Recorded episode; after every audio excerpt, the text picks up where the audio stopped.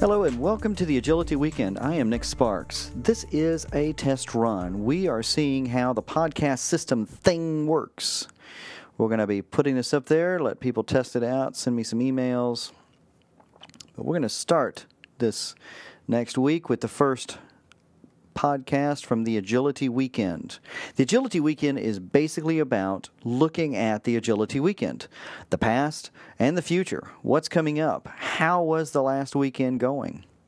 And as a matter of fact, as I'm sitting here right now, there are friends competing at CPE Nationals in Springfield, Ohio.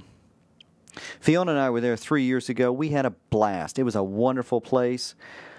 Did great. It was so much fun. We are sitting this one out this year, but I wish all of my friends great success and as much fun as we've ever had at CPE Nationals. Also know the host club very well. Good friends of mine, the Unleashed Agility people, Kent and Mark. They are doing a fantastic job. Uh, I miss hanging out with them and go by and say hi. Anyway, let's talk about agility. Agility, as we all know, is a teamwork between a dog and a and a handler.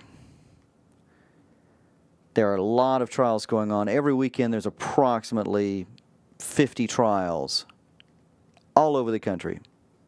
That's not counting all over the world. There's agility trials going on all over the world.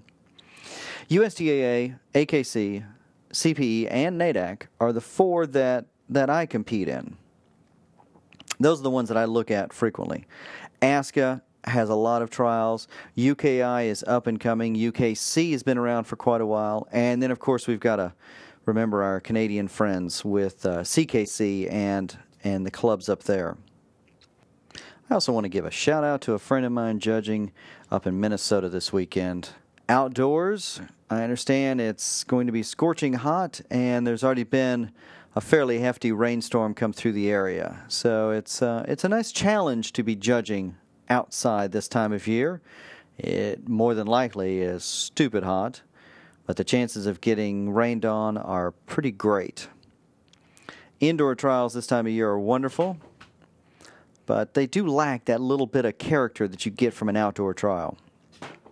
Especially if you're running on a beautiful, beautiful grassy area, lovely park setting. It really doesn't get any better than that. I have judged in Minneapolis before and it's beautiful park area.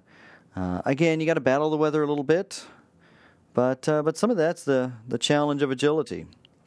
And then, of course, you get trials in horse barns, where you get a whole nother challenge, and uh, that would be the the aromas that tend to distract dogs. There's quite a few smells that can be found in a horse barn.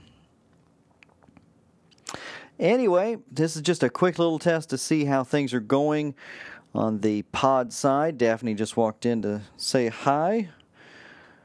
And I will be keeping you updated on our our progress.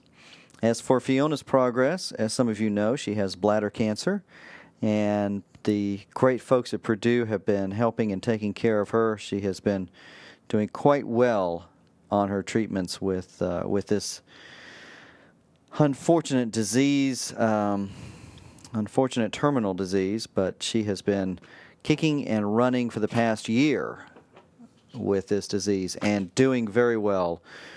Uh, look forward to another year of success. So, I see by the clock we are at the four minute mark. Looks like I'm going to start wrapping this little test thing up and hopefully the middle of next week will be the first actual installment of the Agility Weekend. Thanks for tuning in. Let me know what you think.